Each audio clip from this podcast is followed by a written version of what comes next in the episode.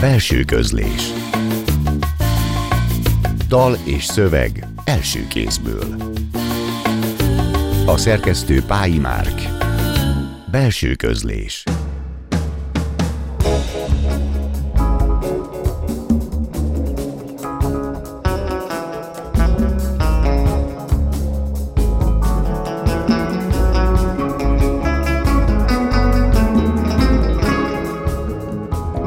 Jó estét kívánok! A Klubrádió zenés irodalmi műsorának mikrofonjánál Szegő János köszönti Önöket.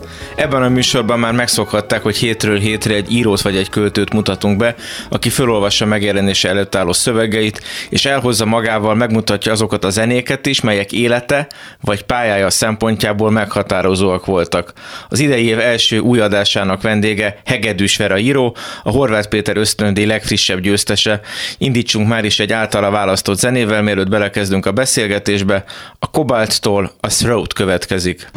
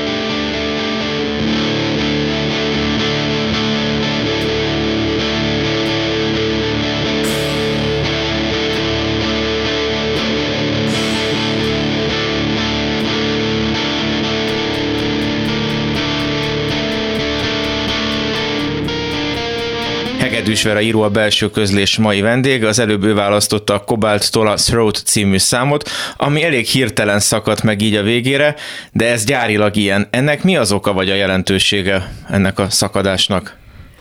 Ez azért van így, mert ez a szám egy átkötés az albumon, ami egyébként egy Hemingway inspirálta album. Uh-huh. És vannak benne ilyen kis lágyabb átkötő betétek, mint, a, mint ez a szám. Ha már a szakadásokkal kezdjük a beszélgetést, akkor az Ostoba című regényed is nagyon sokszor él a megszakítás, a szünet, a törés, vagy éppen az ismétlés, a visszatérés eszközeivel. Az írás közben mit jelent neked a ritmus? Vagy neked feltűnt ennek a kiemelt jelentősége? Igen, van egy, vagy volt egy belső ritmusom, miközben írtam a, az ostobát, és um, amikor ez úgy kívánta meg ez a ritmus, akkor valóban meg, megállt, megszakadt a szöveg.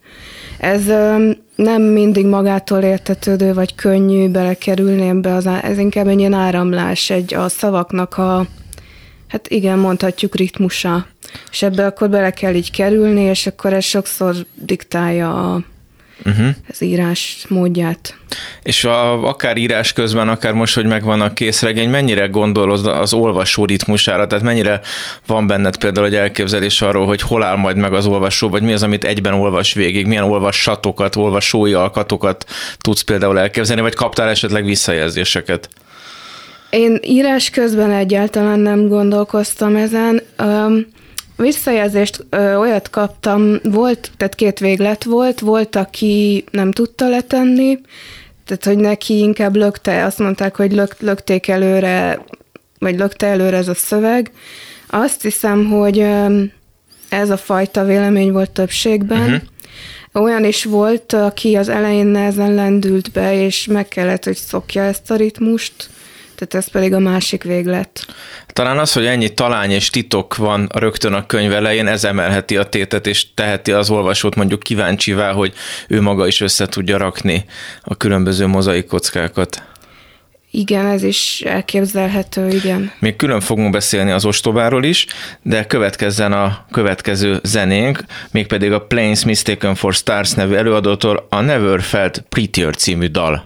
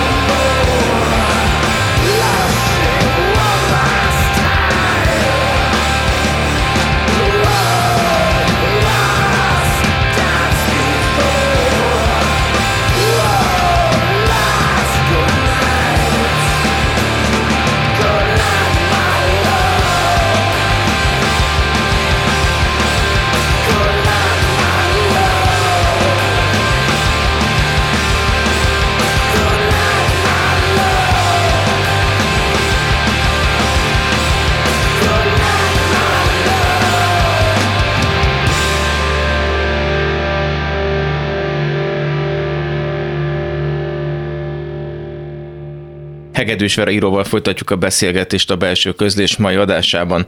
A neten bogarászva viszonylag kevés információ találni rólad, vagy én keresek után, vagy te nem szeretnél a kelleténél többet mondani magadról. Például az látható, hogy Kaposváron születtél 1991-ben.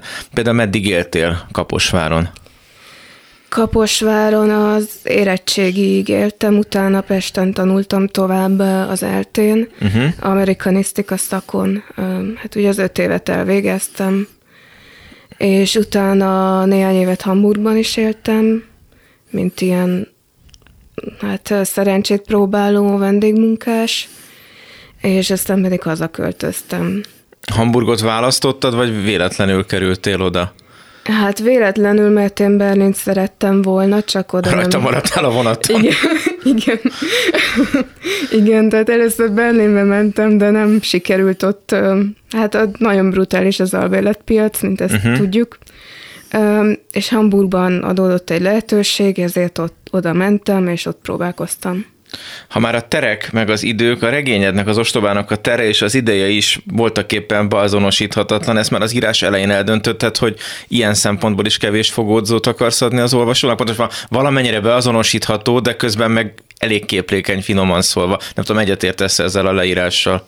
Igen, tehát aki, na, akinek nagyon szüksége van fogódzókra, azt tud találni, tehát ezt el tudja azért helyezni reálisan térben, időben, de valóban szándékos volt, hogy ne szerepeljenek benne konkrét dátumok, se személyi nevek, se földrajzi nevek, tehát direkt egy elbizonytalanítás volt a cél. Uh-huh.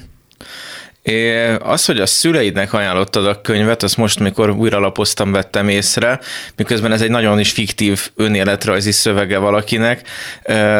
Nem tudom, a kettő között érzel-e olyan feszültséget, hogy ezt valaki félreolvashatja, vagy, vagy, vagy, vagy ebből a szempontból ráúsztathatja, vagy ilyen típusú rizikó nincsen? Um, nem érzek feszültséget, mert van egy nagyon mély családi vonatkozása, ami Hát amiről megkértek a szüleim, hogy ne beszéljek, tehát erről nem fogok beszélni, uh-huh.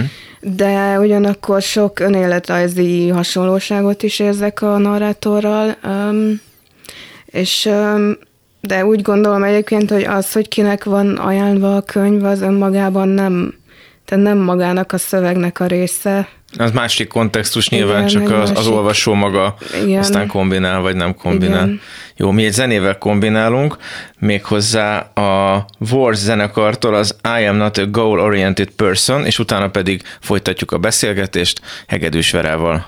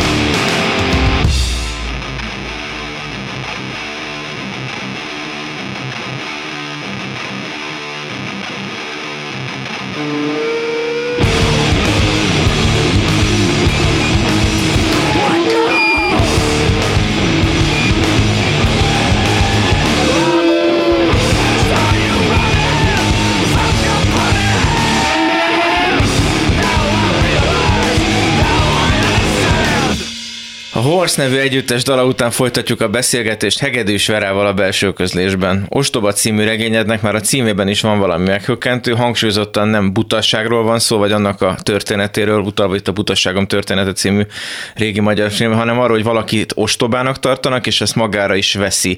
Neked mit jelent ez a cím, ez a szó, hogy ostoba, mondjuk elkülönítve a butától és egyéb lehetséges szinonimáitól? Húha.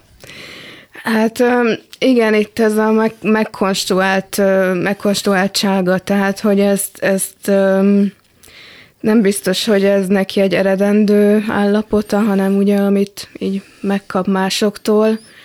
Ugyanakkor én ezt egy ilyen két, két élő dolognak érzem, tehát hogy ő pont azzal, hogy sokszor tetteti is magát ostobának, és pont ezáltal elég ravasz mert ugye az emberek nem veszik észre, nem várnak el tőle sokat, pont ezáltal tud ugye nagyon jó a hallása átvitt értelemben, és pont ezáltal tud fülelni, megvédeni magát, felkészülni dolgokra.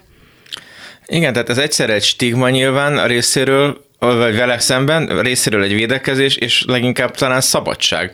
Nekem ez jutott eszembe olvasás közben, ez az ő ostobasága, meg az, hogy őt ostobának tartják.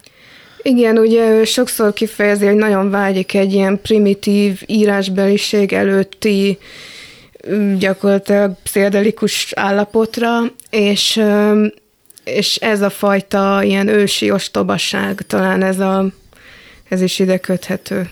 Amit meg a nagyon jó hallásáról mondasz, véletlenül az elmúlt hónapokban Rakovszki Zsuzsa új regényében az idők jeleiben az elbeszélő például Néma, aki nem egyáltalán nem siket, csak Néma, és ezért meg az ő társaságában sokkal őszintébbek az emberek, mert úgy úgysem mondja el senkinek, hogy mit mondanak, és akkor ez is egy ilyen különleges elbeszélői státuszt jelent valakinek, hogy, hogy máshogy hallhat dolgokat. Na, az esetedben is a hallása a hősnek nagyon fontos.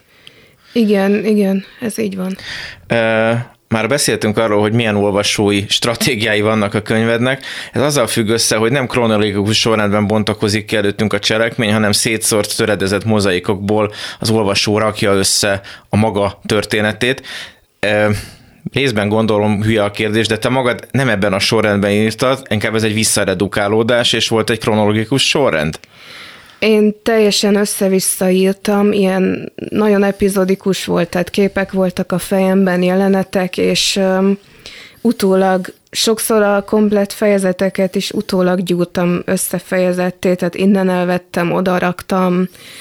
Sokszor egy fejezeten belül sincs kronológikus időrend, és a legvégén, amikor szerkesztettem már én a szöveget, akkor egy ilyen komplet, nem tudom, matematikai műveletek voltak, hogy ilyen nagy lapokra fel volt írva az összes fejezet, és ide-oda nyilazgatás, húzogatás, színezés, hogy hogy egy, egy olyan, olyan időrendben legyen, ami nem kronológikus, de mégis valamilyen szinten van értelme.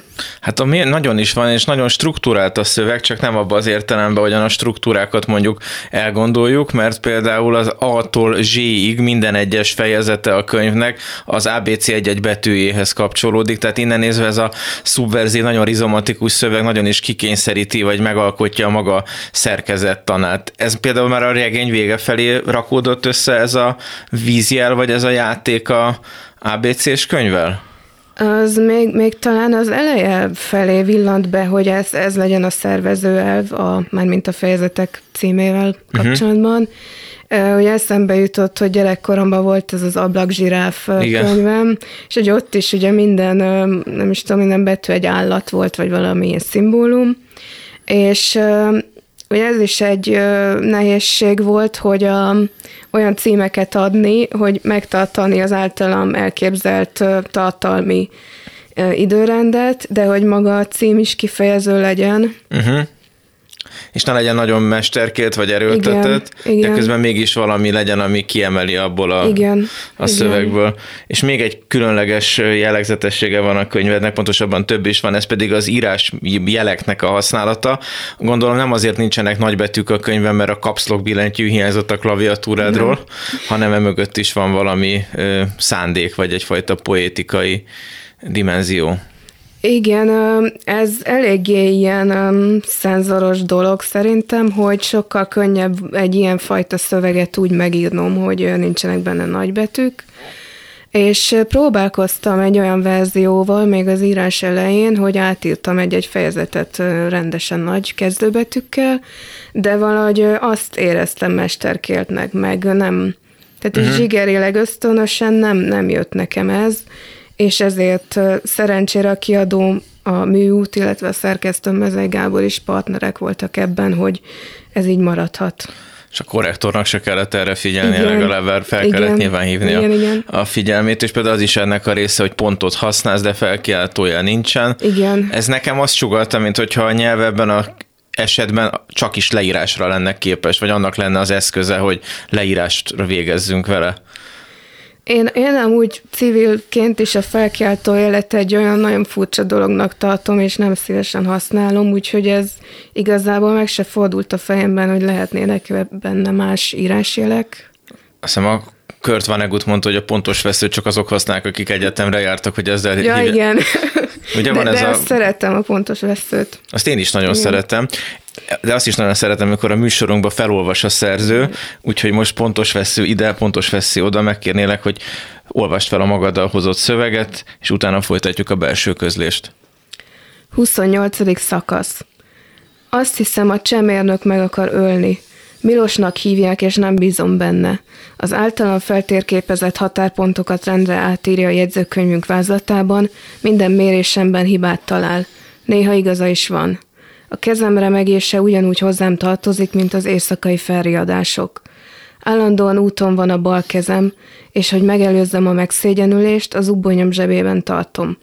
De ha ásni kell, ajnövényzetet írtani, kimérni a termőföldet, a kéz, mint nyugtalan állat kergeti a csak általa érzékelt pontjait a légnek. Összeszedi az ómeneket a levegőből, mert én, a század racionális embere egyébként nem szembesülnék velük. Milos sokáig nem hozta szóba, aztán egy nap, mikor az első esőktől nyírkos és türelmetlen lettem, mindig más számokat mérve egy kiszögelésekkel és görbületekkel nehezített szakaszon, rám mordult. Béna a kezet fiú, ezt mondta. Fiúnak hív, pedig legfeljebb húsz év lehet köztünk, és a szakállamban, hajamban növő ezüstöt jól látja. Már első találkozásunkkor kijelölte a helyemet, mint a felmérendő pont lennék én is. Alatvalónak jelölt ki. Az, hogy magasabb rendű tanulmányokat végeztem, nem érdekelte. Egy reketje bokrot ástam ki éppen, a szakasz kiegyengetése miatt. Legalábbis reketjének tűnt, de a gyökerei végtelen mélységbe nyúltak, olyan erővel kapaszkodtak a földbe, mintha annak izzó magmás öléből nőttek volna ki. Mindig én ástam. Milos a mérőléceket igazgatta. Folyt a szemembe az izzadság, az eső, a sár. Megpróbáltam a késemmel elvágni a gyökereket, ez ingerelte fel Milost. Nem szerette, ha pusztítottuk a növényzetet, ezt meg is mondta az első nap. Törekednünk kell minél kisebb növényi veszteségekre, mondta, nem szabad átrendeznünk a természetes állapotokat, csak akkor ásunk, ha muszáj. Mit csinálsz, te barom? Ezt kiabálta Milos, én meg mintha meg se hallottam volna. Feszült rajtam a vizes ing, minél előbb vissza akartam vonulni az erdészházba. A bal kezemre megni kezdett. Milos megragadta a vállamat és megrángatott. Béna a kezed, fiú, mondta. Rávágtam a melkassára a béna kezemmel, megtántorodott. Folytattam a gyökérnyesegetését.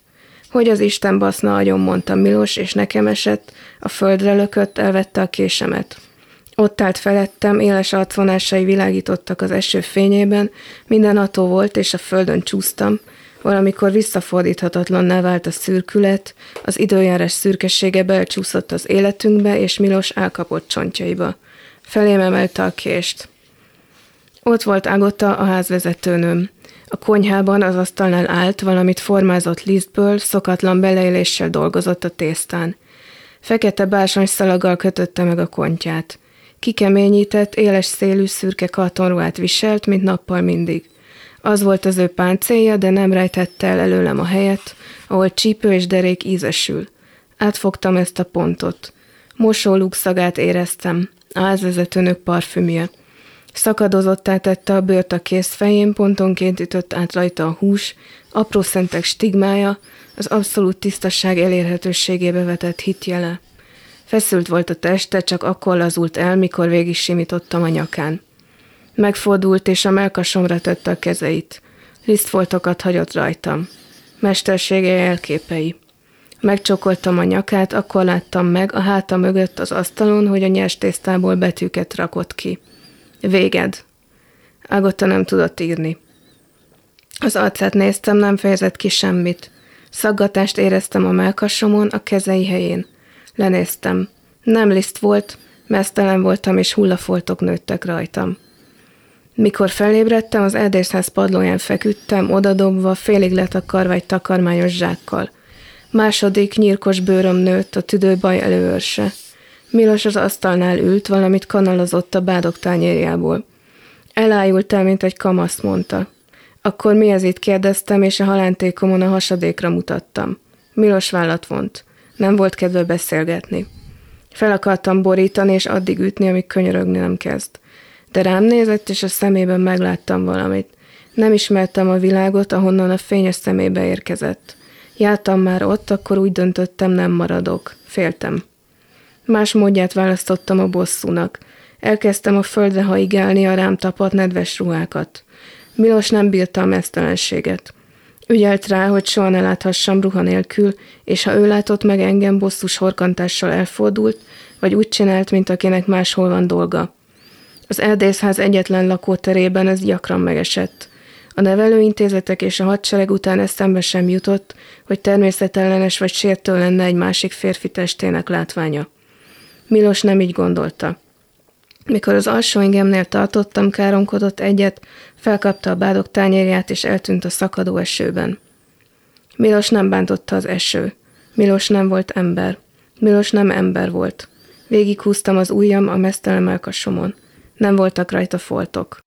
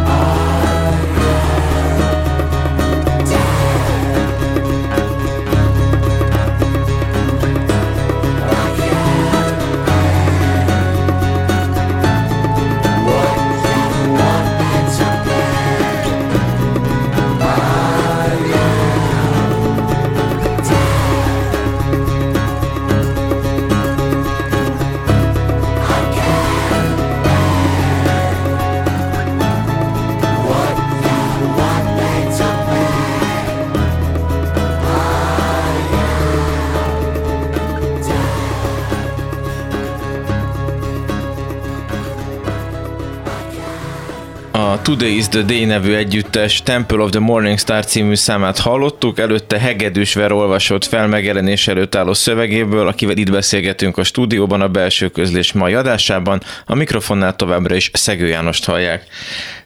Beszéljünk most egy kicsit az előbb elhangzott részletről. Kapcsolódik és el is tér ez a szöveg a regényettől. Itt például vannak nevek, még az ostobában csak a szerepek és a funkciók mentén lesz neve a karaktereknek. Férjem, anyám, varrónőm. És ami összekötti talán a kettőt, az az pedig az írás tudatlanság kérdése, ami itt is és ott is foglalkoztat, a regénynek fontos motivuma, de akkor haladjunk sorjába. Mit jelent a nevek használata vagy nem használata egy-egy prózában? A névadás az szerintem mindig egy nagyon nehéz dolog. Itt ez, ebbe, ezt az új prózát, amit felolvastam, egy jobban történelemben elhelyezhető, zsáner elemekhez is köthető prózának szánom, tehát itt nem zavar a nevek jelenléte. Uh-huh. Az ostoba viszont egy annyira mm, fontos volt nekem, hogy egy tér nélküli, idő nélküli, konkrét tulajdonnevek nélküli szintér legyen, hogy ott, ott nem bírta volna el szerintem az a szöveg a neveket. Ez az abstrakció valahogy arra hívta fel nekem, a, vagy számomra a figyelmet, hogy a, mindig a viszonyok meg a relációk a meghatározóak, amik hol hát hierarchikusak, hatalmiak, vagy alárendeltségek, mellérendeltségek, de hogy általában ezekben a funkciókban, vagy ezekben a létmódokban kapcsolódunk össze, és a névehez képest egy, egy másfajta merőleges lehet talán. Hát akár, akár igen is, igen. Uh-huh. Meg ugye az is egy, tehát eleve, hogy ne hangozzon hülyén a név, ne legyen túl belemagyarázós, ne legyen túl szimbolikus, de mégis kifejezzen valamit az adott karakterről. Ez szerintem egy sokkal nehezebb feladat, mint az elsőre tűnhet egy írónak. Van olyan neved, amit mostanában kitaláltál, és örülsz neki? Nem kell feltétlenül elárulnod a hallgatóknak, persze annak is örülünk, ha bemondod a mikrofonba, ha ennek nincs valami babonája vagy kabalája. Nem, nem szoktam neveket kitalálni, már annak is örülök, hogy ezt a, az itt szereplő kettő nevet kitaláltam. Uh-huh. Um, Ágota egyébként egy fajta tisztelethajtás Ágota Kristóf előtt. Érdekes, aki... hogy én ezt még nem olvastam, ezt az új szövegedet, és az ostoba kapcsán eszembe jutott, hogy nagyon távolról, de nagyon érdekesen nivellálnak a prózavilágaitok, azt hiszem. Igen, ugye neki az önéletrajzi kis kötete az analfabéta. Igen. És én vele találkoztam még gimnazista koromban, amikor meghívták a PIM-be. Talán uh-huh. ez volt az utolsó itteni látogatása, uh-huh. és én annyira nagy hatást tett már akkor is rám, hogy én mindenképpen őt látni akartam, és alá is írta nekem a könyveit. Úgyhogy ez egy egy Van egy jó agota név aláírásod Igen. akkor. És ez az analfabetizmus számodra minek a metaforája, vagy a túl az agota Kristófon, meg innen az érdeklődésed az a, annak az irányába, hogy ezt az állapotot, vagy attitűdöt regényben, meg prózában felhasználd ennek a ö, állapotát, vagy korlátozottságát?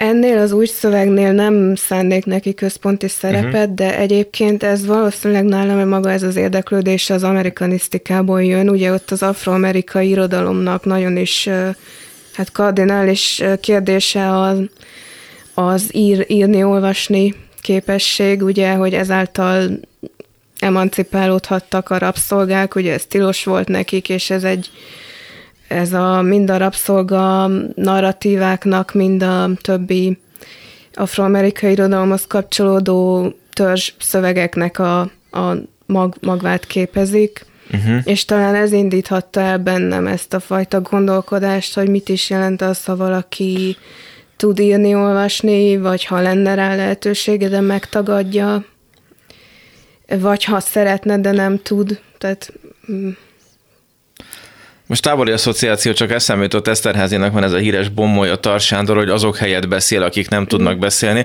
ami nyilván egy jó pozitív mondat akart lenni, de van benne számomra valami nagyon zavarba egy süketség is azzal kapcsolatban, hogy az, amit ezek szerint a tar féle hősök mondanak, az Eszterházi szerint nem nyelv vagy nem beszéd, holott az is az, csak nem abban a régióban vagy lágéban, ahogyan mondjuk az irodalom felől annak tűnik, de ez lehet, hogy egy vakvágány, nem tudom. Nem, ez Hát ugye a, a, egyáltalán az se biztos, hogy ne, valaki nem tud-e, vagy csak nem akar-e beszélni, és hát én nem érzem magamnak, nem érzek egyfajta ilyen um, szociografikus elhivatottságot, hogy én most um, ezt dokumentáljam, tehát ez a része távoli tőlem. És pszichografikusat se akarsz, tehát hogy egyfajta lélektani mm. regényt se írsz, miközben nyilván nagyon fontos uh, motivumok vannak ilyen téren is a könyvben, de nem akarsz letenni sehol a voksodat, tehát nem akarsz sem ilyen, sem olyan szempontból nem. egy uh, orákulum lenni. Nem, ez soha nem volt olyan megfogalmazott uh, szempont. És már az írásról ennyit beszélünk, neked van valami saját gyerekkori emléked a kézírásról, amikor megtanulsz például írni? Egyáltalán szeretsz kézzel írni? Szeretek, de csak egyfajta vékonyan fogó tollal, tehát uh-huh. azon kívül semmi mással. És igen, van egy emlékem, hogy én négy éves korom előtt tanultam megírni és olvasni, és kikényszerítettem a nagymamámtól, hogy hát megtanítson, és emlékszem, hogy ott a vonalas füzetekbe kínlódok az F betűkkel, mert hogy ezt nem tudtam szépen leírni. Uh-huh. Melyik F betű szót akarhattad leírni vajon? Hát valószínűleg fecske, farkas, ugye ezeket mutatják a gyerekeknek. Igen. De nem is szavakat, hanem egyszerűen csak, hogy, tehát, hogy benne legyen a kezemben uh-huh, maga uh-huh. a betű. A regényednek az illusztrációit is te készítetted, és van egy nagyon rövid részlet, amit most én szeretnék felolvasni az ostobából, ahol a írás, a zene és a rajz nagyon szépen összekapcsolódik, utána kérdezni is fogok. Elképzelem, hogy a betűknek milyen hangja lehet, hogy a szemléltető állatoknak milyen hangja lehet. Rémült lovak, szelit tehenek, kedves nyulak az ABC-s könyvben. Elképzelek hangokat, amik megnyugtatnak, rendszerint olyan hangok ezek, amik kioltják egymást, így keletkezik a csend. Le is rajzolom az állatokat. Puha, körkörös ugráló vonalak a réteken átfutó makogó nyulak, hol megvastagodó, hol megszakadó vonalak a riadtan nyerítő lovak, egyenletes, kiszámítható kis szakaszok, a komoly, megbízható tehenek. És ebben a részletben pontos veszők tömkelegét használja a szerző. A rajz és az írás azok hogyan kapcsolódnak össze a számodra? Mostanában nem nagyon rajzolok, de még régebben ez többször előfordult. Hát azt hiszem, hogy hasonló helyről jönnek, tehát így a, az indítatás az hasonló helyekről érkezik, és így. És mivel szeretsz rajzolni? Azt is egyfajta eszköz? Azt is egyfajta, igen. Ugyanazzal a fajta igen, eszközzel? Ugyanazzal a tollal, igen. Akkor a szeretteid ajándékozhatnak neked ilyen tollakat például, hogy tanítom, hogy... Nem, ezt én szoktam magamnak megvenni. Maga, magadat ajándékozod igen. meg. Te viszont minket ajándékozol meg a következő zeneválasztásodtól, Ain't No Sunshine, Woven Hand-től.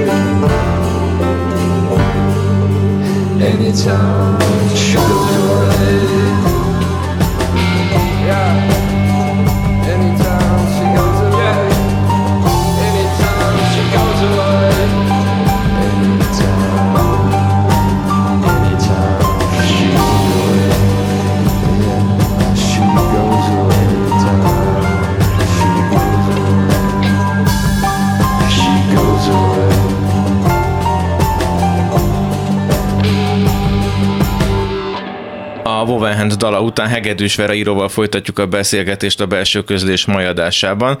Az ostoba recenzensei közül többen is kiemelik a regénynek a lírei dimenzióját, ami nyilván arra a nyelvkeresésre, nyelvtalálásra vonatkozik, amit a elbeszélő kénytelen létrehozni maga körül, hogy valamilyen módon rögzíteni tudjon dolgokat. Nem kerülöm a forrókását. Téged a líra mennyire érdekel, vagy mennyire válik szét egyáltalán líra és epika a te ö, íróasztalodon? Valószínűleg tehát ne, nem válik nagyon szét. Igazából soha nem éreztem, hogy a kettő között lenne egy éles választóvonal, és például a nagy kezdőbetűk használatának hiánya is ez segít abban, hogy tehát, hogy amikor írok, nem gondolkozom azon, hogy ez most úgy néz ki, vagy úgy hangzik, mint egy vers, vagy mint egy próza részlet, uh-huh. hanem csak leírom, ahogy jön, és hát nem írok verseket, de igen, azt én is észlelem, hogy, hogy, hogy a prózám az inkább lírai, vagy lírai elemek vannak benne. Uh-huh. És az Agata Kristófon kívül van még olyan nagyon fontos találkozás, akár személyes, akár mondjuk csak metaforikus, ami, ami meghatározó volt a számodra. Egy fiatal írót nagyon könnyen sarokba lehet szó szerint szorítani ezzel a kérdéssel nyilván, de most már talán az első regény sikerei után megengedhető ez a kérdés, és akkor nem vagyok annyira sarokba szorító. Hát ha irodalmi személyekre gondolunk, akik nagy hatása voltak rám, az Faulkner, Thomas Bernard,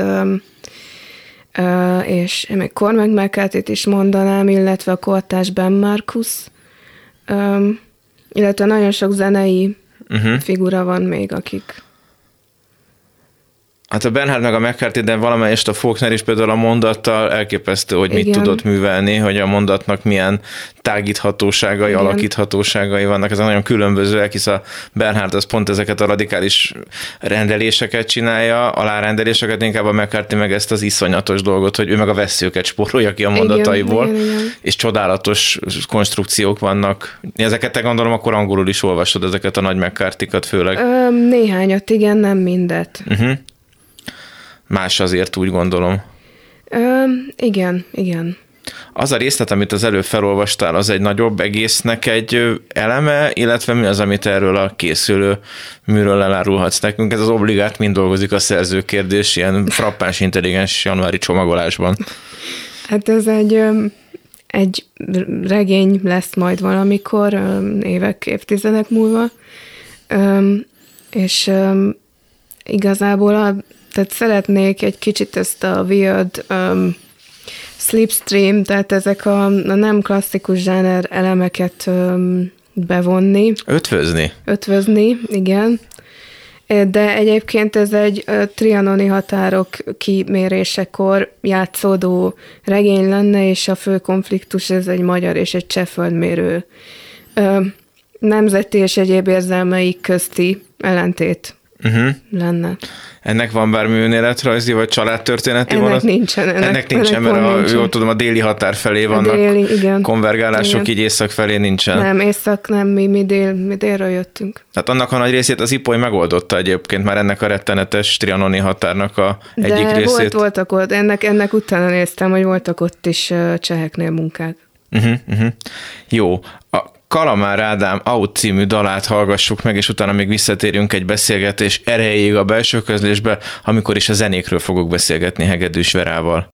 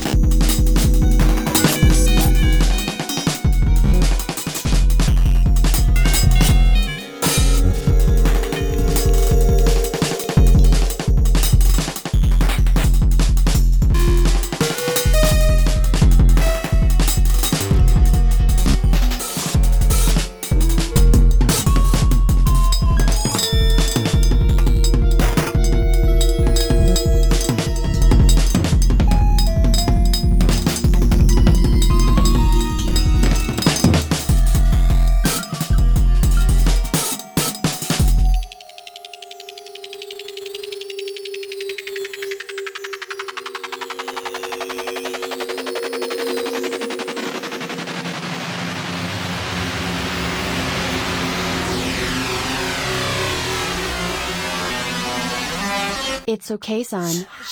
It's okay, son. You're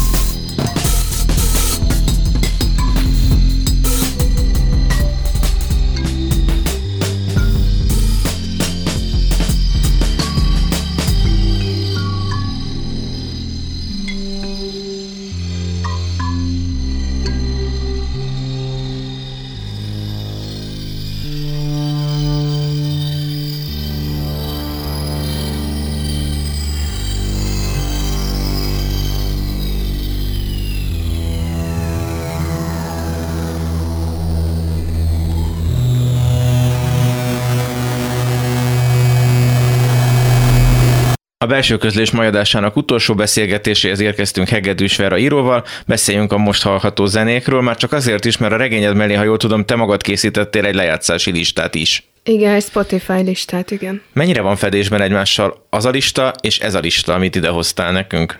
Ö, nagyon. Eléggé fedésben vannak, igen.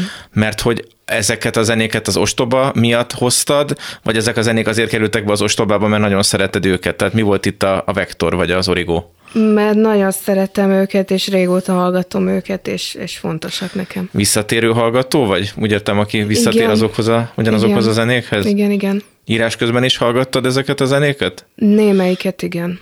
Utazás közben is szeret zenét hallgatni? Igen, az főleg, és akkor alszom. És utolsó kérdésem, hogy milyen a viszonyod a csendhez? Nagyon szeretem a csendet, és szeretném, hogyha többen gyakorolnák.